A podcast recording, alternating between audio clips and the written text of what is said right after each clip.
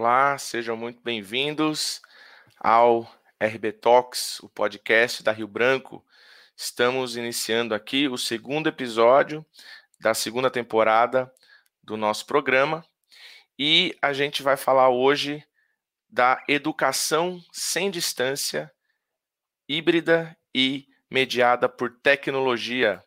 Então, para isso, tenho o prazer de chamar aqui conosco o professor Romero Tori, que é professor da Escola Politécnica da USP e que coordena o Interlab, Laboratório de Tecnologias Interativas. Professor, seja muito bem-vindo e desde já obrigado pela participação. Obrigado, José Maria, obrigado aí uh, ao Rio Branco pelo convite, é um prazer. Eu que já fui, da, tive o prazer de, de fazer parte dessa instituição algum tempo atrás é um prazer voltar aqui. Obrigado. Que bom, que bom. Ficamos muito felizes também com o retorno do professor.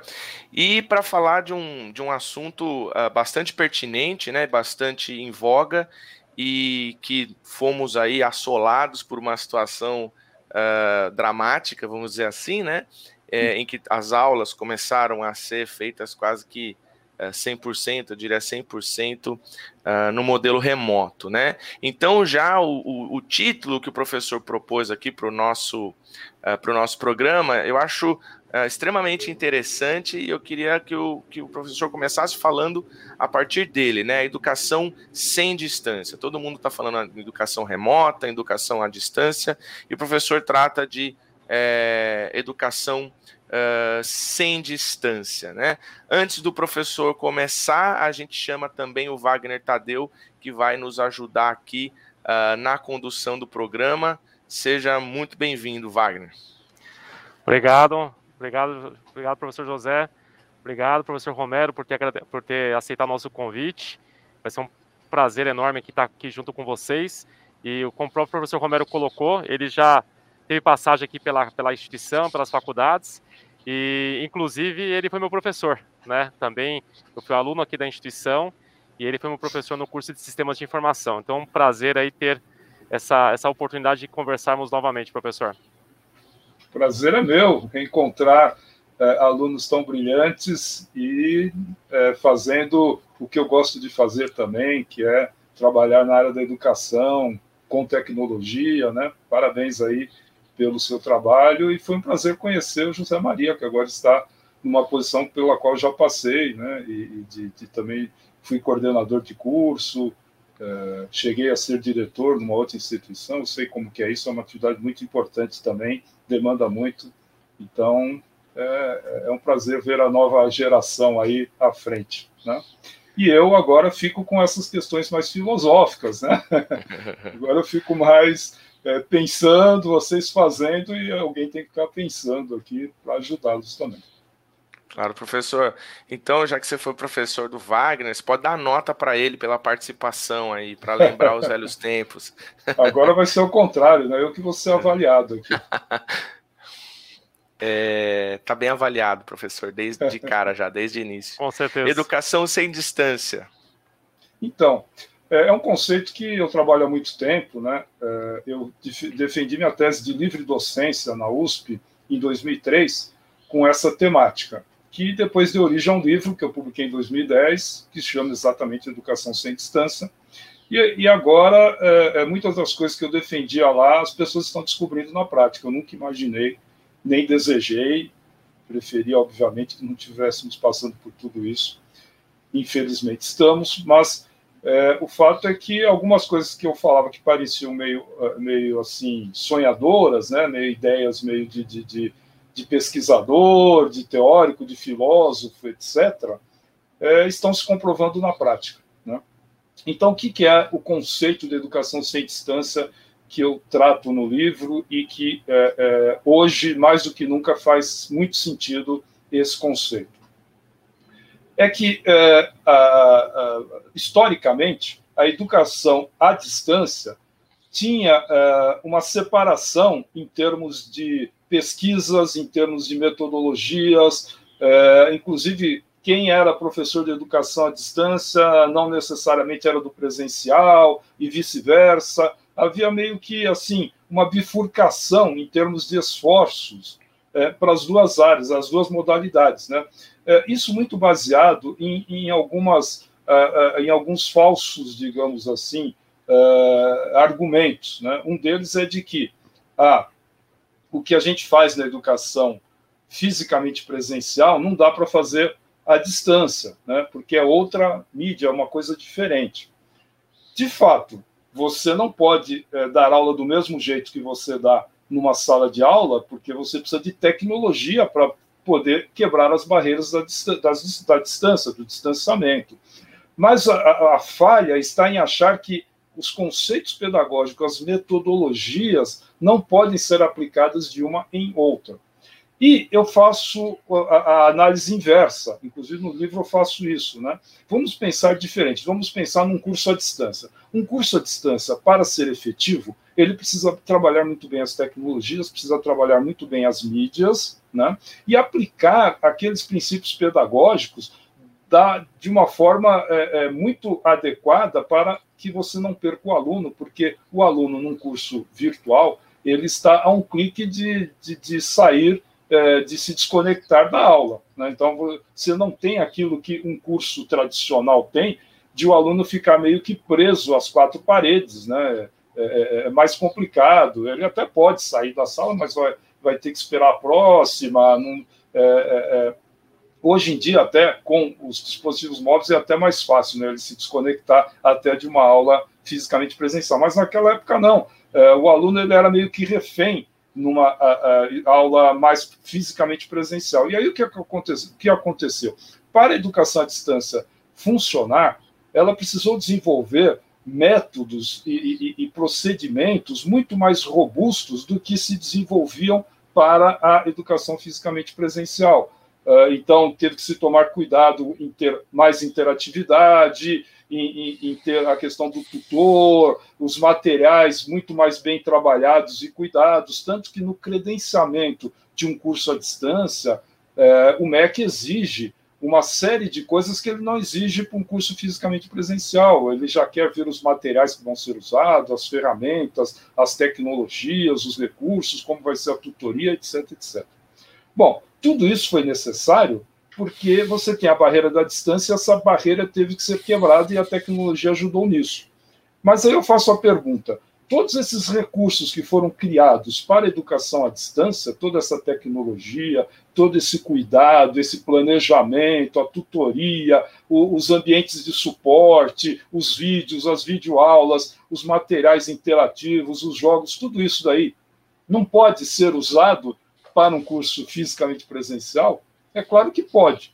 Então, a, a, a, o que se falava antes é que ah, o que se faz numa sala de aula fisicamente presencial não funciona porque educação à distância é diferente. Na verdade, não funciona porque aqueles métodos que eram usados em sala de aula, eles subutilizavam as tecnologias e as mídias. Então, eles ficavam muito é, se pegando naquela coisa de que o aluno já está lá presente, então não tem muito esforço, não precisa. Existia até a possibilidade de alguns professores que faziam isso de improvisar a sua aula, de chegar e na hora ver o que vai dar na aula, coisa que seria impensável num curso à distância. Então eu falava já naquela época que se a educação à distância não pode se aproveitar do que se faz num curso fisicamente presencial, o inverso não é verdadeiro. Na verdade, os cursos fisicamente presenciais vão ter que aproveitar de tudo que foi evoluído nas pesquisas e na, nos métodos das, da educação à distância para trabalhar no curso presencial também. Né? E isso é o que está acontecendo. Hoje, nos cursos presenciais, se usa os ambientes virtuais de apoio, uh, a gente tem tutorias, a gente tem uma série de conceitos que vieram da educação à distância. Então, os cursos fisicamente presencial tinham mais a aprender com a educação à distância que o contrário. Tá? A, edição, a educação chamada à distância, na verdade, é uma evolução.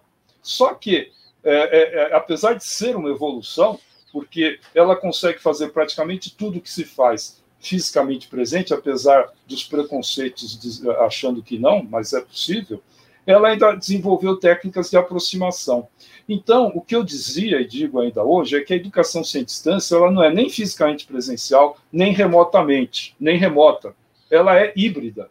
e ela é sem distância, independente da mídia que se uh, esteja utilizando. Então, por exemplo, eu posso ter uma aula interativa uh, remota, mas sem distância. E eu posso ter uma aula fisicamente presencial que, se não for muito bem feita, os alunos vão se sentir distantes. Então, preciso me preocupar também na educação fisicamente presencial com a redução de distâncias. E essa redução vem pela interatividade, pela empatia e por uma série de questões que eu posso me aprofundar mais à medida que nós discutirmos aqui. Perfeito, professor. E até nessa mesma perspectiva, a gente tem a situação dos ambientes híbridos, né? Com essa, essa pandemia, até esses retornos graduais nas escolas, uh, não dá para receber 100% dos alunos. Então, parte está tá à distância fisicamente, Sim. parte está presencial, e o professor precisa lidar com toda essa dinâmica, né? Que, que é um baita desafio, como você colocou. É, assim, falava-se muito separadamente educação à distância, educação presencial, e agora precisa lidar com as duas situações ao mesmo instante. E, e, e, esse é um ponto que assim é, é curioso até quais seriam a, a, a, quais são os desafios, né? E o que, quais são as possibilidades que isso permite dentro desse contexto? É, eu vejo mais possibilidades do que é, limitações. Né? É, quando eu falava em educação híbrida, diferentemente do que muitos outros autores que falam educação híbrida, dando receitinhas, ah, ensino híbrido é assim, tem que ter estação assim, estação assado, tal, funciona desse jeito, dando receitinhas. Né? Eu trabalho com ensino híbrido como um conceito muito mais amplo. Na verdade, ensino híbrido é, infelizmente, uma tradução é, não tão boa do termo é, em inglês, que é blended learning. O termo blending a gente usa, por exemplo, para falar sobre blending de perfumes, um perfume que é um blending de vários aromas, mas que é um blending agradável, porque se você misturar de qualquer jeito os perfumes, pode ficar algo muito desagradável. Né? Então, o conceito de blending é uma mistura harmônica, uma mistura que funciona bem. Tá? Então, esse é o conceito. Só que o termo híbrido pode ser qualquer coisa né? pode ser uma quimera, pode ser algo, um Frankenstein também é híbrido. Né? Então já começa por aí, porque o conceito, o termo híbrido não é tão é, é específico para dizer que é uma, uh, uma, digamos, articulação harmoniosa de diferentes mídias, que é assim que eu trabalho com híbrido. E quando eu falava em híbrido, eu falava realmente em todas as possibilidades de hibridismo, mesmo que pareciam meio absurdas, e que hoje já não são. Por exemplo, é, eu falava, eu, eu, fazia até todas as combinações possíveis, que a gente tem três tipos de relação,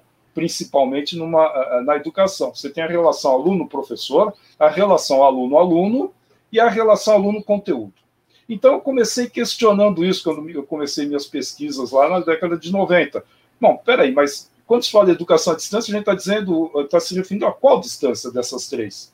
Eu não posso ter combinações diferentes, eu não posso ter uma atividade em que o professor está distante e os alunos estão todos lá trabalhando juntos, e o professor orientando à distância, parecia absurdo isso. Eu não posso ter uma situação em que eh, eu tenho o professor fazendo atendimento individual para cada um, então o professor está próximo de cada um, mas os alunos estão distantes entre si. Quer dizer, todas essas combinações eh, eram possíveis. Inclusive, eu falava eh, na educação flexível, que é uma educação em que além de híbrida, ela não é a mesma para todo mundo. Então, você pode ter o aluno de forma flexível, é, escolhendo que disciplinas ou que aulas ele quer fazer remotamente, ou quais aulas ele prefere fazer fisicamente presencial, uh, eventualmente uma atividade é, é, que hoje é possível e antes parecia que, que era apenas é, viagem minha. Por exemplo, os alunos na sala de aula física todos juntos e o professor dando aula de casa.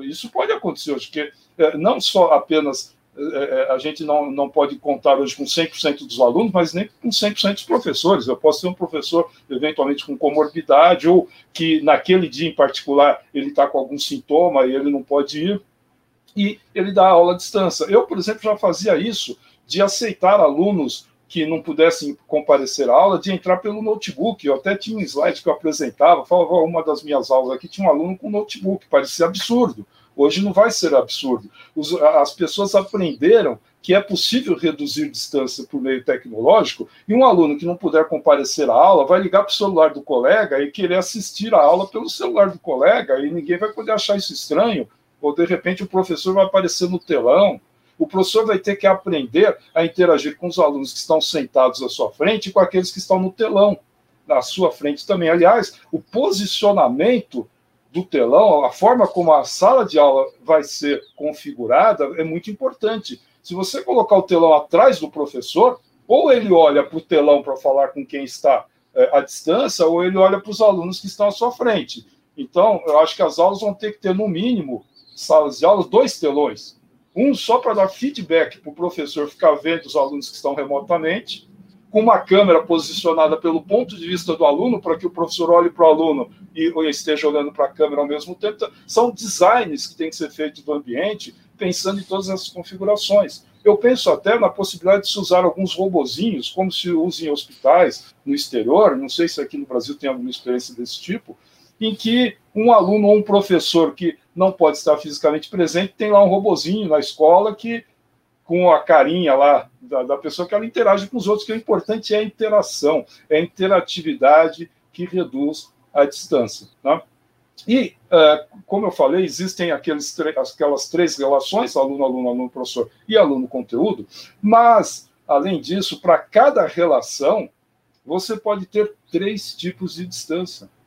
Você pode ter a distância física, que é a mais óbvia, você pode ter a distância temporal, que é aquela que ocorre, por exemplo, num fórum de discussão. Cada um é isso que eu ia perguntar. Como que fica essa abordagem flexível em momentos síncronos e assíncronos? Então, é, é, é, é um tipo de distanciamento, né? E para cada tipo de distanciamento, você tem que ter a tecnologia ou a mídia adequada para reduzir a distância.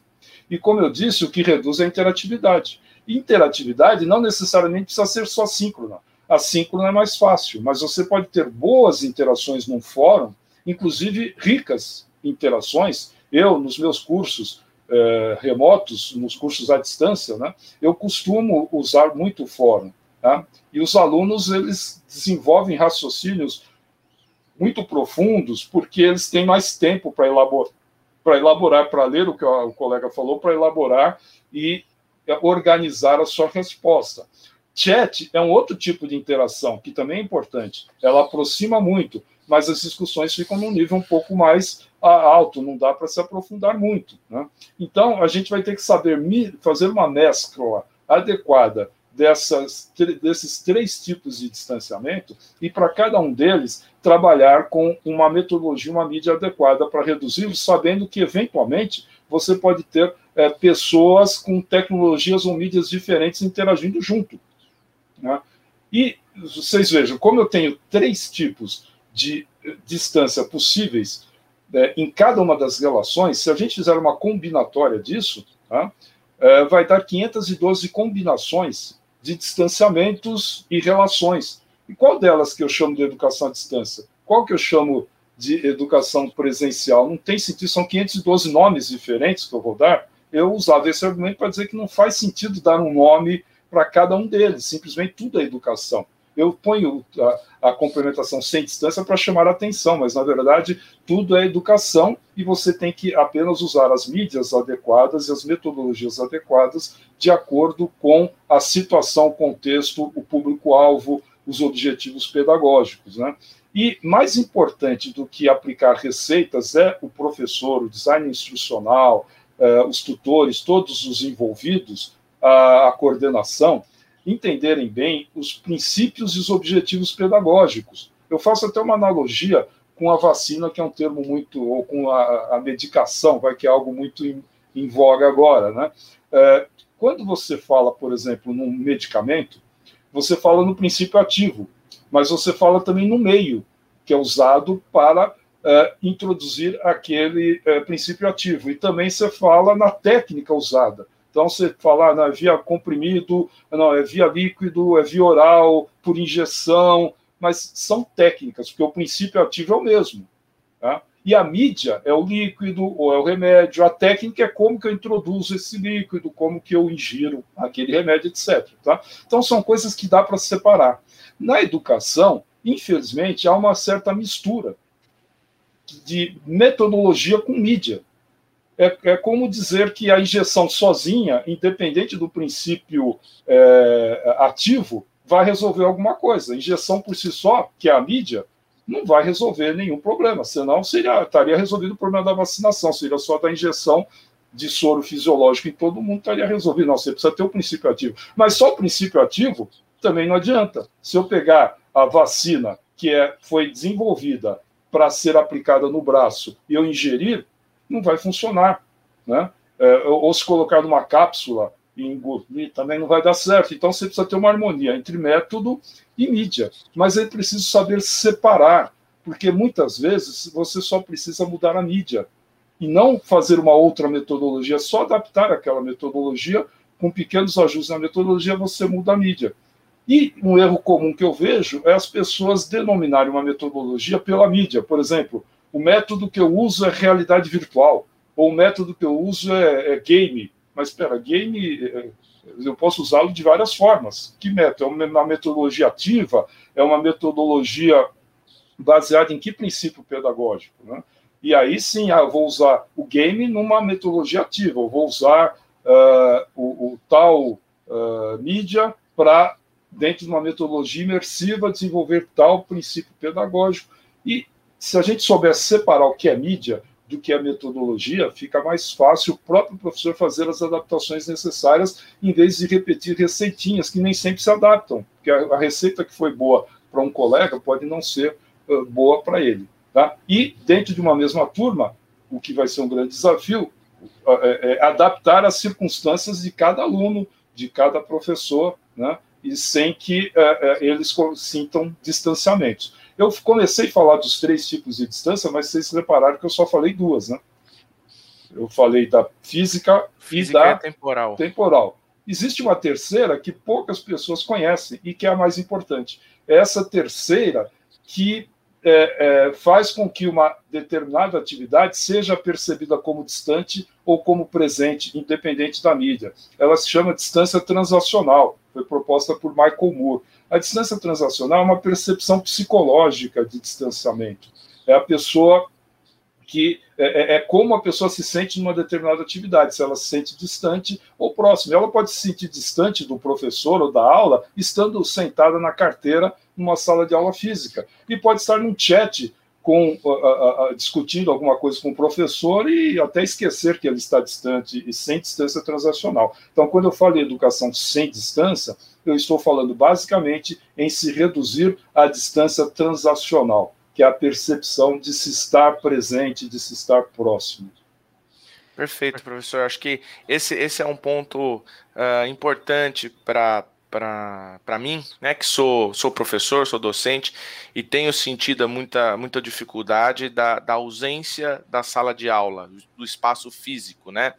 Então, uh, acho brilhante a questão da organização uh, que a gente tem que ter entre método e mídia, Uh, e, e, os três tipos de distanciamento faz todo, faz todo sentido, né? A gente quer que os alunos estejam envolvidos, né, próximos daquele assunto, uh, daquele método, que utilizem as mídias como um instrumento, e tudo isso tem a ver com o propósito, né? Qual é o propósito tanto daquela aula, quanto daquela disciplina, quanto daquele curso? A gente pode ir do micro para o macro, né? Uh, e aí eu queria, eu queria ouvir o professor dentro, dentro dessas, dessas perspectivas é, que particularmente eu sinto muita falta da, daquela, daquela presença física da sala de aula, da interação dos alunos. Às vezes o, o a aproximação física é, acaba, acaba pelo menos dando para a gente uma certa ilusão de que há também uma, uma aproximação transacional, né? Que você tem razão, pode ser muito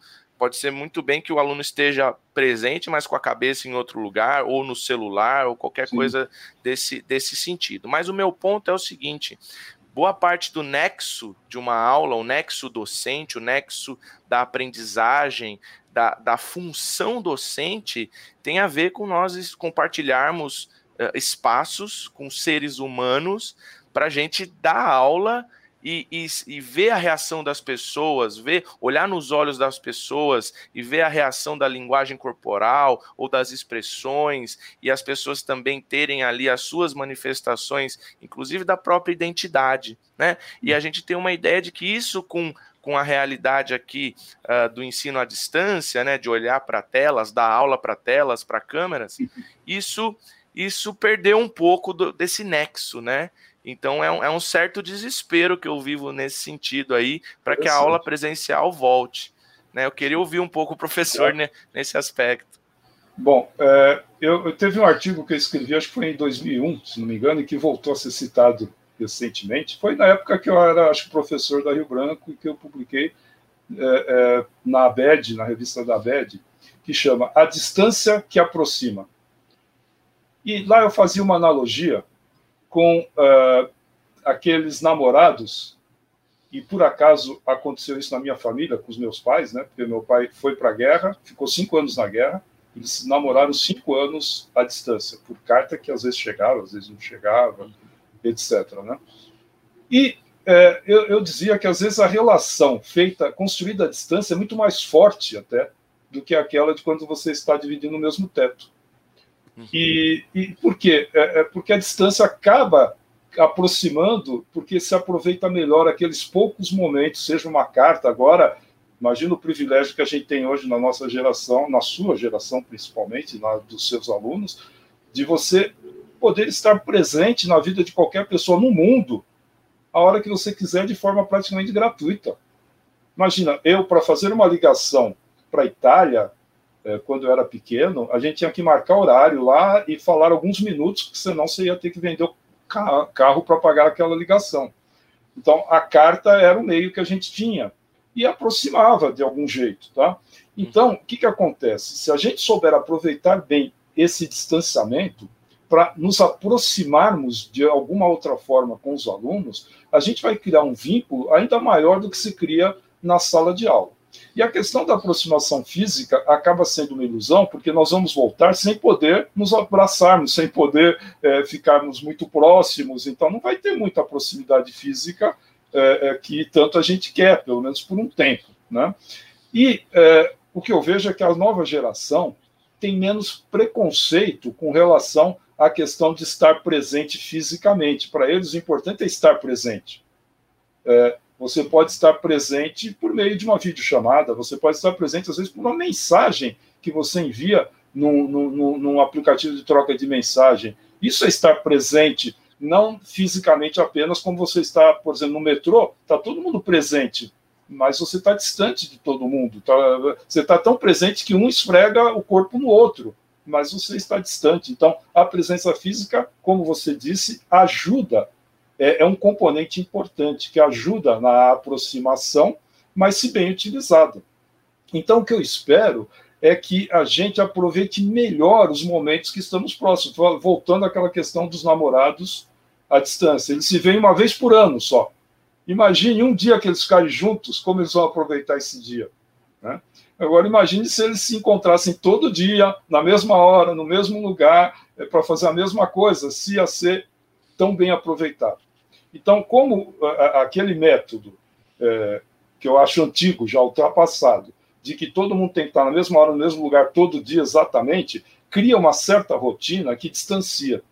Agora, se eu aproveitar os momentos presenciais para ver interações construtivas, para ver atividades dinâmicas de grupo que, a, que realmente criem vínculos, não precisa ser todo dia pode ser uma vez por mês, pode ser uma vez por semestre, pode ser uma, como é em alguns cursos de à distância, é, como um curso de pós-graduação à distância que eu dou, que o encontro ocorria, né, porque agora é, é, com a pandemia nem isso ocorreu, mas havia um encontro só no início do curso com todo mundo e, seria, e haveria um segundo encontro no final, depois de dois anos, na apresentação dos TCCs.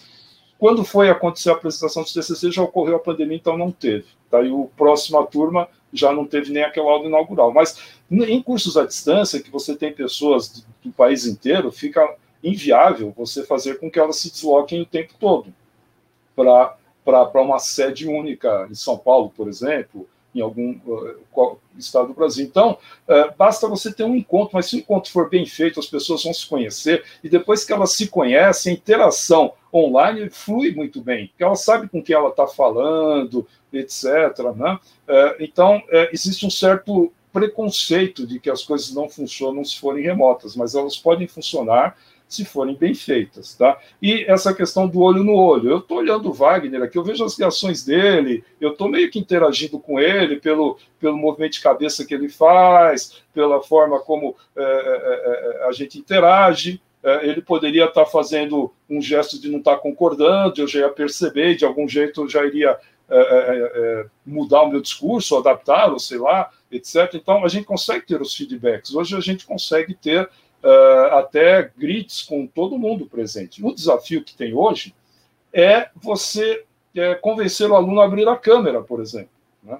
Então, por exemplo, nas atividades pós-graduação, onde você tem uma interação com adultos e com pessoas que é, estão lá porque querem estar lá, querem aproveitar o máximo a aula de pós-graduação e a interação de e a interação com os colegas e com os professores, é muito difícil eles não abrirem. Tá? É, eventualmente, um outro pede desculpa: olha, eu não estou podendo, estou com um problema aqui em casa, ou minha câmera quebrou, sei lá o quê. É, mas microfone, então, não há questionamento. Todos falam, porque imagina um aluno de pós-graduação que não consiga conversar, né? vai ser complicado. Então, é, todos, até agora, não tive problema. É, se houver alguém que tem essa dificuldade, a gente vai dar um jeito de conversar de outra maneira. Tá? A gente tem que se adaptar a, a, a cada característica de cada aluno. Mas na pós-graduação, por exemplo, eu posso garantir que as minhas disciplinas, isso com feedback discutido com os alunos, ficaram melhores e funcionaram de forma melhor no, no formato totalmente remoto. A gente faz debates, eu tinha debates em, várias aulas, a gente faz esses debates por vídeo e, e tem funcionado bem, os alunos se envolvem, tem hora que a gente esquece que está no ambiente virtual. Já para é, é, alunos é, é, de ensino fundamental, é, mesmo de graduação e principalmente fundamental 1 e 2, já é mais complicado. Ensino médio também já é mais complicado, a gente entende a dificuldade de abrir câmera, etc. Mas existem alternativas. Por exemplo, os jovens que não abrem a câmera, eles entram em grupos para jogar online sem problema nenhum. E eles conversam, e eles interagem. Tá? Então a gente precisa entender a linguagem desses jovens e ver que se, em vez de eu fazer um, uma estruturar um ambiente com câmeras, eu estruturar um ambiente que seja um ambiente de um game, um ambiente virtual é, com personagens de game, e cada um controlando o seu personagem, os chamados avatares, eles vão estar presentes muito mais do que às vezes com câmera, porque para eles, a conexão deles com o avatar do jogo ou desse ambiente é muito forte. É, o personagem é ele, ele é o personagem e eles se encontram entre si e têm feedbacks corporais dos próprios personagens. Né? E hoje já existem ambientes que são se parecem muito com o ambiente de um jogo e que, inclusive, os próprios alunos podem personalizar o seu ambiente, criar objetos, criar espaços é, dele com as características dele, convidar os colegas para se encontrar. Você pode fazer um trabalho, em vez. Antigamente a gente ia fazer trabalho na casa de um colega, agora você pode fazer eh, esse trabalho na casa virtual de um colega, que ele construiu com o ambiente dele. Você entra lá e, e, e interage, etc. E esses ambientes já permitem, inclusive, se necessário, eh, entrar com vídeo também, entrar com áudio e eh, acessar outros recursos, lousa eletrônica compartilhamento de documento. Aliás, o compartilhamento, o trabalho colaborativo, funciona muito melhor no ambiente virtual do que é, fisicamente presencial.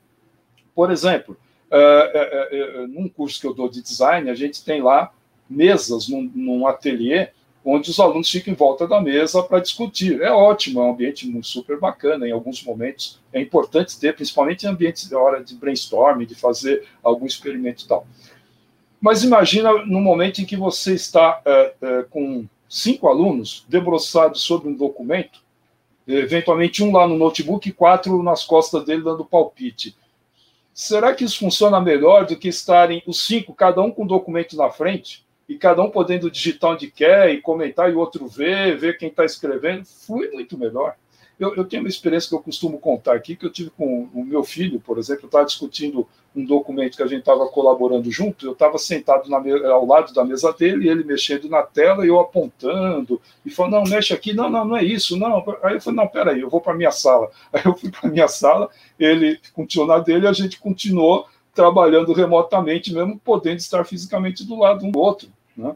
É, então, é, é, não necessariamente estar distante vai afastar, ela, ele pode aproximar se for feito de uma forma adequada. Então, na verdade, como a gente já disse, a solução é híbrida, nem tanto para um extremo, nem tanto para o outro. A gente não precisa que todas as aulas sejam fisicamente presenciais e a gente não precisa que todas as aulas sejam remotas a ponto de ninguém nunca se ter, ter tido o prazer de, de, de, tomar um café junto, de jogar, bater uma bola junto, de é, é, desenvolver uma outra atividade e tal. Eu acho que a gente pode ter atividades mais de socialização no fisicamente presencial e deixar aulas e coisas mais sérias, entre aspas, para serem feitas online. aula expositiva, por exemplo. Os alunos vão questionar é, é, se eles perderem uma aula, eles vão falar: cadê o vídeo da aula? Eles já aprenderam que pode ter o vídeo da aula eles já viram que eles podem assistir duas vezes. Um professor que fala devagar, eles podem assistir duas vezes, em três vezes. Isso não tem na sala de aula física. Então, tem um monte de limitação que tem na sala de aula física que os jovens vão perceber e vão cobrar. Então, eu acho que é mais limitante uma sala de aula física do que uma sala de aula virtual. Tanto que eu costumo brincar, né, que eu falo que o nome educação à distância é um nome preconceituoso, porque ressalta o problema. Educação à distância, apesar da distância. Enquanto que na fisicamente presencial, uma educação presencial, como se a educação fisicamente presencial tivesse o um monopólio da presencialidade. Na aula remota, eu posso, como nós estamos presentes aqui, conversando é, é, e interagindo sem nenhuma limitação. Né? E é, eu, eu falo, se a gente fosse usar o mesmo critério que foi usado para dar o nome de educação à distância, para dar nome à educação fisicamente presencial, a gente devia chamar de educação limitada fisicamente, por exemplo, ou limitada a, a, a, ou limitada geograficamente, sei lá, que é o que ela é de fato, né? E eu poderia, para usar o mesmo critério que foi feito para chamar de aula presencial aquela feita fisicamente próximo, eu poderia chamar a educação à distância de educação sem limites não tem limite. Se você quiser fazer, eu vou fazer uma aula misturando alunos de outro país, de outra região. Uh, vou chamar aqui um prêmio Nobel para participar, se eu, se eu, tiver essa possibilidade, mas se alguém tiver a possibilidade de conseguir.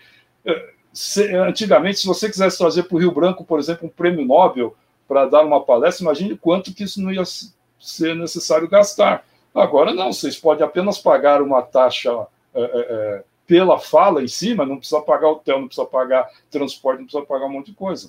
Tem um exemplo que eu costumo mostrar também de um professor de física que foi até o CERN, né, que é lá a, a, a, o, o, bem conhecido lá na Suíça, que é o acelerador de partículas, né, um dos maiores do mundo e tal, e que é a meca de quem estuda física.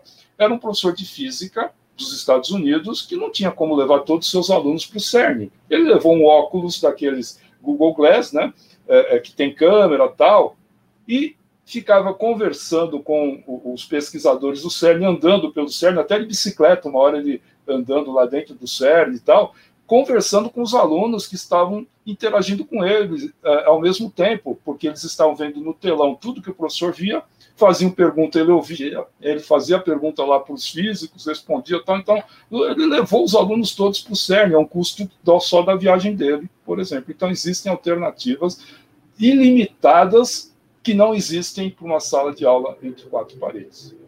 Ah, e misturando tudo, você pode estar lá nas quatro paredes, conversa, como foi esse caso que eu citei. Os alunos estavam na sala de aula com um tutor, interagindo com o professor, que não estava na sala de aula, mas estava lá no, no acelerador de partículas. Né? Tudo é possível, havendo, sabendo o propósito, o objetivo, criatividade e, e usando adequadamente as mídias. Acho que o ponto, o ponto chave que você colocou, né, professor, se a gente puder sintetizar, né, é, acho que entra na, na, questão do design e do planejamento. Acho que esses dois elementos aí são fundamentais para poder pensar nessas possibilidades. Mas tem um ponto que você falou lá atrás, que, que eu deixei marcado aqui para a gente retomar, quando você falou sobre adaptar. Né? Então, eu tenho aquela metodologia, aquela, vou colocar assim, aquela prática que eu, que eu uso em sala de aula, então eu posso adaptar para utilizar outras mídias, outros meios. Só que eu vejo aí muita gente usando, na verdade, uma, uma mera transposição daquela, daquela prática, não uma real adaptação. Queria que você pudesse falar um pouco mais sobre isso. Sim. É, bom, vou contar uma historinha aqui, se é que ainda tem tempo. É, é, que uma amiga, uma professora, me contou na época em que nós éramos estagiários lá na Poli, né? Ela agora é professora lá na Poli comigo também, é a professora Lúcia Filgueiras. Ela contou uma historinha quando a gente estava discutindo, que depois a gente escreveu um livro junto sobre computação gráfica, interface homem-máquina tal. E, e, ela contava uma coisa para falar por que, que as pessoas, às vezes, é, quando não entendem bem o modelo da interface, elas acabam desenvolvendo. Isso acontece até hoje, às vezes, com aplicativos. Né? Você não sabe bem como funciona, mas você faz uma sequência de comando que uma vez funcionou, então vamos fazer sempre aquilo, né? E dá certo. Só que às vezes está tendo um trabalho enorme porque tem um jeito mais simples, porque você não entendeu o princípio por trás. Né? Então, essa historinha que ela contava é, é fictícia, né? De, de, de é, um povo primitivo lá que tinha armazenado é, é dentro de barracas é, uns artefatos de barro que eles faziam lá, que não servia para nada, não ser arte mesmo, tal, mas eles deixavam lá guardado. Tá? Mas era barro, quebrava fácil, etc. Um dia teve incêndio, as barracas pegaram fogo e eles encontraram lá um material que hoje se chama de cerâmica. Né? Puxa, olha com, como é que ficou. Uh, uh, isso daqui é muito melhor do que o que a gente fazia. Então descobrimos um jeito de fazer cerâmica. O que, que eles faziam? Eles construíam barracas, é, é, colocavam o barro dentro, porque eles não sabiam o princípio, e reproduziam aquilo, põem fogo nas barracas, é de jeito muito mais complicado, porque eles entenderam o princípio de como que aquilo virou cerâmica. Tá? Então, se eu pego aqui o princípio do, do remédio, que eu já falei, se você não entendeu qual é o princípio, você vai repetir tudo aquilo que, que às vezes é só você separar aquele princípio, você não precisa fazer aquele tratamento complexo que você está fazendo, porque é, o princípio dele ele atinge a célula de tal maneira. Pô, então, é, em vez de injeção, dá para só pôr embaixo da língua, como é o caso da Sabin, né? que é muito mais simples, porque foi entendido o princípio. Mas não dá para a gente tomar na língua a vacina é, Coronavac, por exemplo, porque a forma como ela funciona precisa ter um veículo daquele jeito. Então, o que o professor precisa fazer é identificar o que, que é a essência da metodologia dele. O que, que ele faz daquele jeito devido a uma limitação da mídia que ele usa e não é, porque a metodologia diz que tem que ser dessa forma. Eu vou dar um exemplo bem simples, é, fictício também, para é, tentar mostrar é, como que a gente pode mudar a mídia mantendo o princípio. Tá? Eu é, ensinava anatomia, por exemplo, para os meus alunos projetando slides 2D. E eles estudavam uh, olhando imagens em 2D em livros. Aí eu resolvi de desenvolver uma metodologia em que eu adquiri eh, modelos anatômicos de plástico, 3D, perfeitos, que mostram tudo e que os alunos podiam manipular. Eu fiz os experimentos e vi que eles aprendiam mais interagindo com esses objetos de plástico, tá? em vez de apenas é, olhar imagens 2D, porque eles conseguem entender melhor as estruturas. Então, eu desenvolvi a metodologia chamada de é, anatomia por modelos plásticos, tá? e saí vendendo essa metodologia. Só que a metodologia não devia se chamar metodologia por modelos plásticos, porque aí eu estou misturando a mídia com o princípio pedagógico por trás. O que eu precisaria entender é que a diferença de um daquele da imagem no, no livro ou da imagem no slide e dessa manipulação em plástico é que essa é, esse modelo ele é tridimensional. Então a tridimensionalidade é o grande diferencial, não o fato de ser de plástico. Poderia ser de madeira, poderia ser é, de outro material, ou poderia ser de realidade virtual. Então, se eu desenvolver esse modelo 3D em realidade virtual e comparar com o plástico, provavelmente não vai haver diferença significativa. Eu vou poder optar aquilo que der uma relação custo-benefício melhor, é, porque eu identifiquei que é a tridimensionalidade que é importante e não a mídia em si.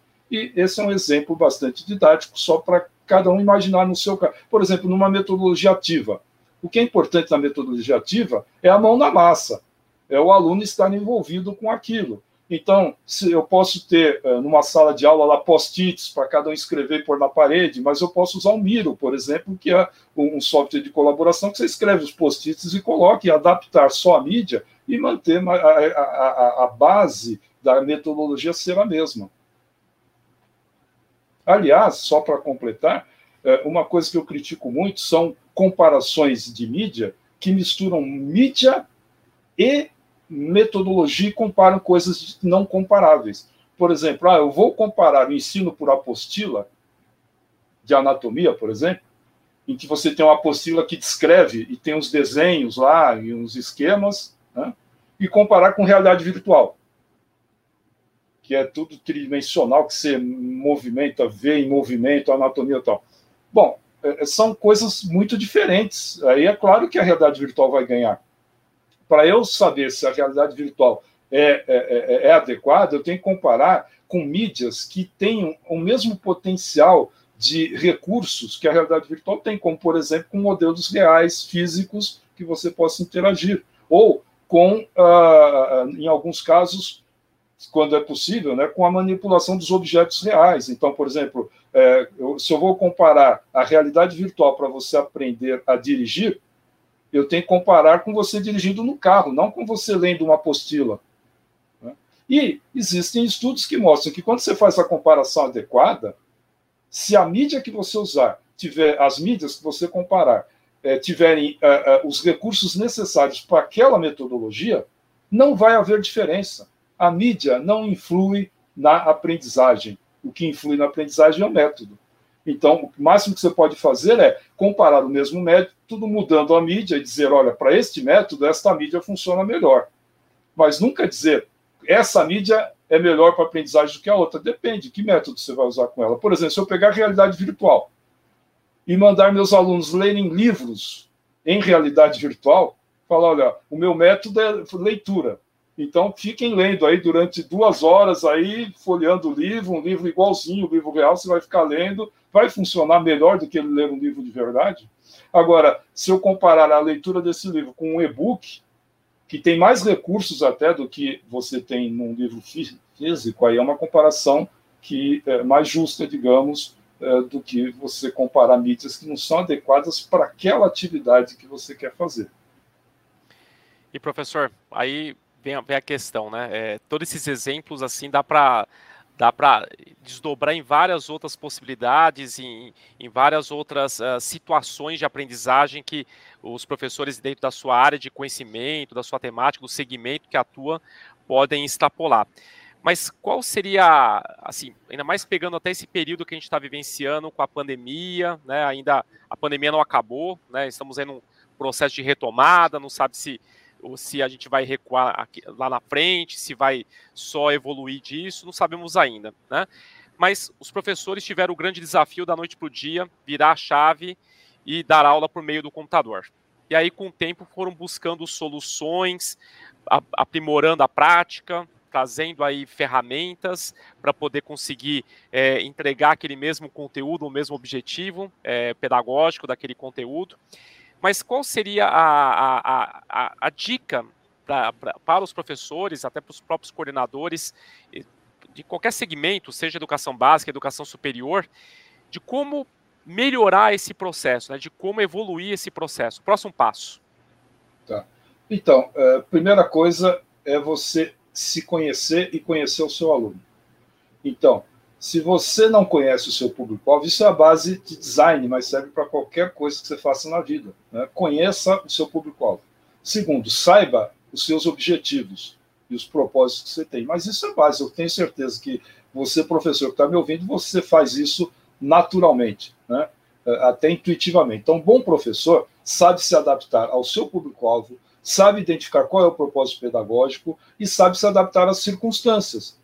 Se, por exemplo, você pega um desses professores é, que estão aqui nos acompanhando é, e, e, e, pedir para eles lembrar de uma situação em que é, acabou a energia, ou o data show pifou, ou o computador deu um problema, é, pergunta para ele como que eles se viraram. Certamente eles vão ter uma história para contar. Ah, pifou o data show, mas aí eu peguei a lousa e dei uma aula assim assado. Eu mesmo me lembro de uma palestra que eu fui dar uma vez, que eu dei uma palestra, eu tinha levado data show, é, data show não, slides, um monte de coisa, acabou a energia, é, mas é, era de dia e, a, tinha janelas e estava bem iluminado, e, e, eu dei a palestra só no gogó, como nós estamos conversando agora. Né?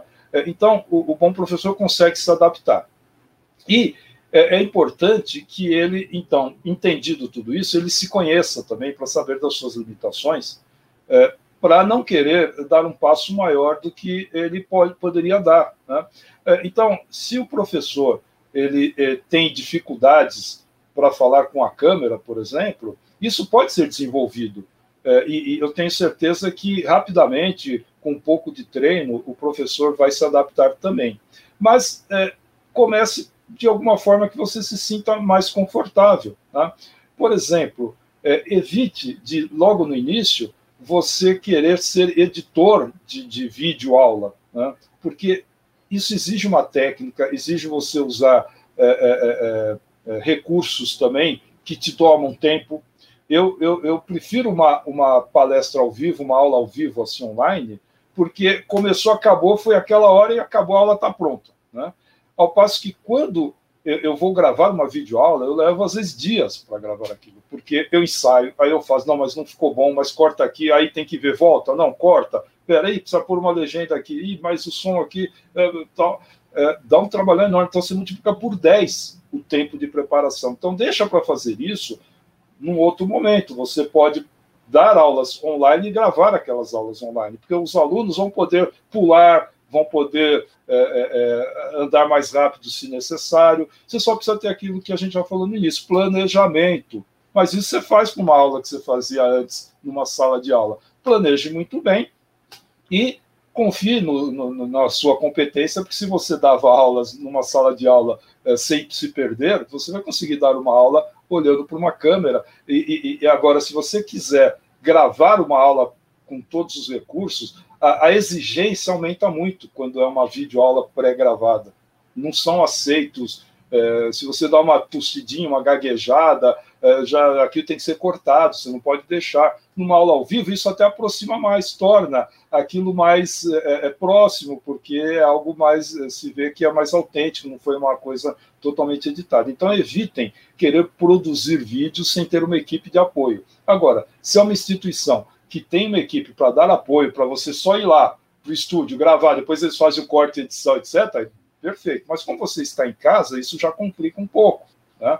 É, é, então, evite isso. E é, não tenha, assim, orgulho, digamos, de aceitar a ajuda dos próprios alunos. Os alunos são muito, como se diz assim, solícitos quando quando você dá é, autonomia para o aluno, quando você dá responsabilidade para ele, ele acaba te surpreendendo. Tá?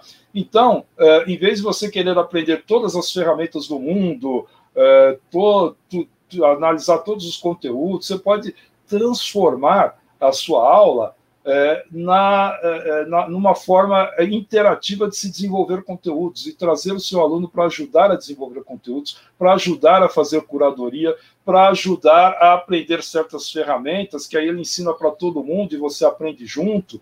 Né? Vai funcionar muito melhor do que você querer centralizar tudo e o aluno numa situação mais passiva. Então, coloque o aluno para trabalhar junto com você, porque é um método ativo, né? E ele desenvolvendo o conteúdo junto com você vai te aliviar um pouco e depois os próprios alunos vão ter é, é, é, o que aproveitar do trabalho dos colegas. Na pós-graduação eu faço muito isso. Eu dou algumas aulas é, com conteúdo básico, depois eu oriento os alunos para construírem conteúdos que complementam uh, aquele meu curso, e aí eles apresentam aquelas aulas daquela parte que eles estudaram. Com isso, é, me ajudam a eu me manter atualizado também, né? Porque aí eu vou aprendendo junto com eles, as aulas ficam mais dinâmicas e, e, e mais interessantes do que se eu centralizasse tudo. Então, colaborativo. Outra coisa também é colaborar com os colegas. Tá? Por exemplo, vocês podem é, ter redes e a rede não serve só para ficar brigando, discutindo política. É, as redes servem para você colaborar. Então, você pode ter grupos por exemplo, de professores de computação. Aí um professor fez um, um, um joguinho para ensinar um algoritmo, ele coloca lá, e o outro quer saber como é que eu faço para usar o, o, o Minecraft para ensinar, não sei o que, ah, tem esse material que é bom, não sei o que. Então, essas redes de colaboração ajudam muito, você se sente mais amparado, você sente que você é útil porque você fez uma coisinha, mas essa coisinha foi útil para muita gente, em vez de você ter que fazer tudo. Tá? E uma outra coisa que você pode procurar são também os recursos educacionais abertos, porque é, além desse trabalho em rede colaborativa, existem é, iniciativas de repositórios de conteúdos educacionais abertos, né, que é, assim são é como é a mesma ideia do software livre, que alguém começa a fazer, é, como foi o caso do, do, do Linux, né, por exemplo, começa a fazer um, um sistema operacional e depois é, é, é, o que, que acontece? Naturalmente aparecem colaboradores. Se aquela ideia é boa, vão colaboradores voluntários e vão aprimorando, aprimorando. Então, o mesmo vale para conteúdos. Né? Os recursos educacionais abertos têm licenças do tipo de software livre. Alguém pode pegar um conteúdo que alguém começou, melhorar aquele conteúdo e disponibilizar, e assim vai. Então, colaboração é, é, é, é essencial nessa, nesse momento que nós estamos. Estamos todos passando pelas mesmas dificuldades. Aquela dificuldade que você está tendo, tem milhares de colegas pelo mundo tendo a mesma dificuldade e provavelmente alguém já resolveu é, de uma maneira até melhor e basta você descobrir isso aí e essa distância vai te aproximar de novo, porque o fato de você poder alcançar professores distantes vai ajudar você a, a ter conteúdos e, e, e, soluções que você não teria antes se você só conversasse nos corredores com os colegas, que é muito útil também, porque o pessoal fala, ah, mas aquela interação dos corredores. Não, é ótima a interação dos corredores, mas é, como eu disse antes, limitada. Você está limitado nas paredes da sua instituição e, e, e você nunca vai sair disso, daquela cultura, etc. Ao passo que pelo virtual você tem acesso a todas as instituições do mundo, a todos os colegas, e vamos confraternizar e colaborar também com os nossos colegas de corredores também, que é importante. Mas eu não preciso me limitar apenas a isso. Professor, é, me chama muito a atenção que dentro dessas suas observações, né, a gente tem um, um desafio grande uh, de, de, uns tempos para cá de entregar o protagonismo para o aluno, né? E a velha ideia de aprender fazendo tem tudo a ver com isso, né? A entrega Sim. do protagonismo para o aluno e, e que ele acaba saindo com um resultado que agrega para o próprio professor, para a turma, né, para os colegas e, e, a gente pode ter até um, resultados uh, maiores, né, externos em relação, em relação a isso. Uh, e me parece, né, acho que foi uma, uma exposição muito boa, me parece que a gente aliar o, o propósito com o método e com a mídia a gente consegue resultados melhores, inclusive em relação à interatividade e o contato humano, né? Mesmo que a distância física permaneça. Achei uh, muito, muito legal essa participação e tem muitas coisas que eu estou pensando aqui como professor, né? Eu estou digerindo. Uh, então, professor, por favor, deixe um, um, um recado final é, para quem está assistindo e ouvindo a gente, uh, por favor. Ok. Bom, é um assunto que realmente é, me motiva muito, como vocês perceberam, e se vocês me deixassem, eu ia continuar falando aqui. Mas como eu tenho que ser atento e saber que não adianta eu falar sozinho, tem que haver realmente interação, já está na hora da gente encerrar, mas a gente pode continuar uh, nessa aproximação pelas redes sociais, então vocês podem me encontrar, uh, seja no Instagram, Educação Sem Distância, tudo junto, seja no LinkedIn, que é Romero Tori, é, no Facebook tem lá também Grupo Educação Sem Distância, tem a página Educação Sem Distância, e tem o meu blog, né, que é o blog é, do livro Educação Sem Distância, que é também muito simples de ser encontrado. Se for colocar Educação Sem Distância no Google, vai achar um monte de coisa, mas uh, o link é e sem, sem a palavra sem, né, de, de é, é, o contrário de com. Né? Então, e uhum. sem d, que seria o equivalente ao EAD, trocando o A pela palavra sem. Então, e-sem-d.org, tá? porque é sem fins lucrativos, é apenas uhum. um trabalho voluntário que eu faço é, para complementar aquilo que eu coloquei no livro e que isso está sempre atualizando. Então, eu coloco matérias sobre novas tecnologias, sobre assuntos é, é, é mais atuais, etc., interajo com o público. Então, por esses meses, a gente pode continuar conversando. Quem se interessou quem quiser é, prosseguir, inclusive me dar sugestões de temas que eu posso trabalhar, ou dúvidas que vocês tenham, que eu possa fazer alguma live, etc. E, apesar de que eu acho que a distância aproxima, espero muito que uh, acabe logo essa pandemia e que vocês me convidem para um café aí no Rio Branco, porque eu estou com saudades. Meus filhos estudaram aí, eu fui professor aí, uh, muitos colegas que uh, eram alunos, agora são professores ou funcionários, e, e vice-versa. e é uma instituição que eu sempre tive muita ligação. Foi um grande prazer conversar com vocês, ver o Wagner, conhecer o José Maria. Obrigado ao Juliano aí nos bastidores também. E foi, eu só tenho a agradecer. Muito obrigado, professor. As portas da faculdade estão abertas. É, pode, pode aparecer assim que, que, que, a situação presencial aí melhorar. Já está convidado para para tomar um café. Muito obrigado a participação do Wagner também, uh, mais uma vez.